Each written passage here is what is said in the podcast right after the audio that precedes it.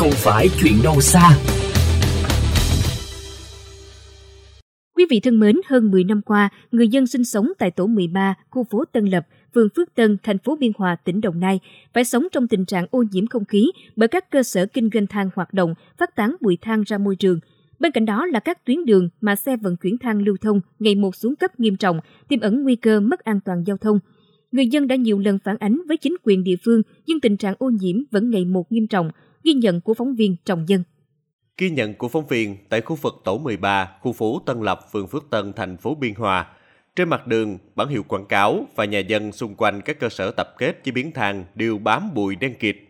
Qua tìm hiểu được biết, hiện nay trên địa bàn khu phố Tân Lập đang có 3 cơ sở kinh doanh than đang hoạt động, gồm công ty trách nhiệm hữu hạn thương mại dịch vụ Phú Cường Thịnh, công ty trách nhiệm hữu hạn khoáng sản Bình Dung, công ty cổ phần đầu tư khoáng sản Than Đồng.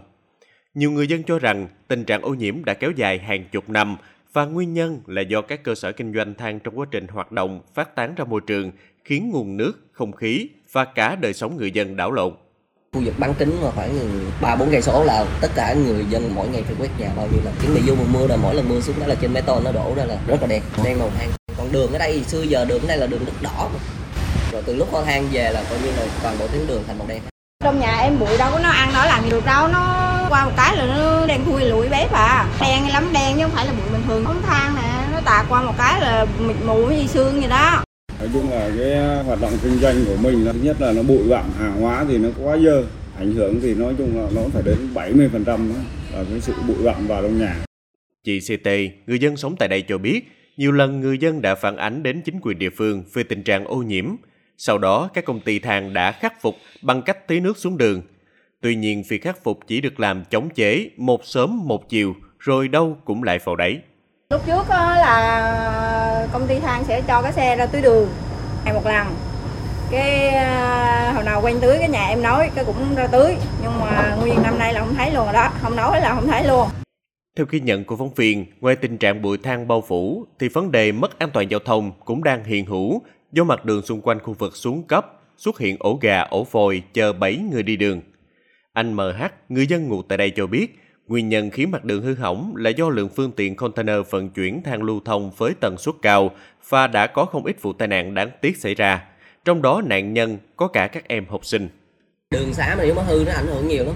Tại vì ở đầu trên này là trường trung học, còn đầu cuối dưới kia là trường tiểu học. Tuyến đường này tuyến đường chính luôn á, cho nên lượng xe đi rất đông cho nên cái việc mà, mà, mà học sinh đi mà tai nạn thì nó gọi là thường xuyên xảy ra. Mưa thì cũng trơn, còn nắng thì nó bụi. Cái đường này giờ nó nhỏ quá đi. Hai xe mà đấu đầu với nhau thì coi như là nó lấn hết đường rồi, không còn đường để đi nữa. Chỉ cần sơ suất tí xíu thôi là là có tai nạn xảy ra. Mà cái tuyến đường này nó bị hư cũng rất là lâu rồi. Trước hàng loạt những bất cập về ô nhiễm môi trường, an toàn giao thông xuất phát từ những cơ sở kinh doanh này, phóng viên đã tiếp xúc và đặt câu hỏi với nhiều người dân về việc quản lý của địa phương. Thế nhưng phần lớn chỉ là tiếng thở dài và câu trả lời đành chấp nhận sống chung với lũ. Phản ánh đây cũng chả có tác dụng gì, em thấy chả ai quan tâm. Tiếng riết không được thôi, nhiều khi riết rồi chán rồi cũng không muốn nói nữa. Có nhiều hộ người ta nản đến mức độ là phải bán nhà đi. Buôn bán mà bụi thì đó sáng xa ly cà phê ra đặt xuống một cái thì coi như là đen trong vì sao uống Nói chung là chỉ mong sao là chính quyền địa phương tỉnh có biện pháp gì giải quyết cho nó gọn nhẹ mang tiếng một thành phố mà không thể là kho bãi than trong thành phố ảnh hưởng đến người dân này. Trước hiện thực của những cơ sở kinh doanh than đã và đang có những dấu hiệu tác động trực tiếp đến đời sống của hàng trăm hộ dân, vậy trong suốt nhiều năm qua, những phản ánh của người dân đã đi đâu về đâu và trách nhiệm của cơ quan quản lý nhà nước như thế nào? VOV Giao thông sẽ tiếp tục cập nhật thông tin về vấn đề này khi có thông tin mới nhất từ các ngành chức năng của tỉnh Đồng Nai.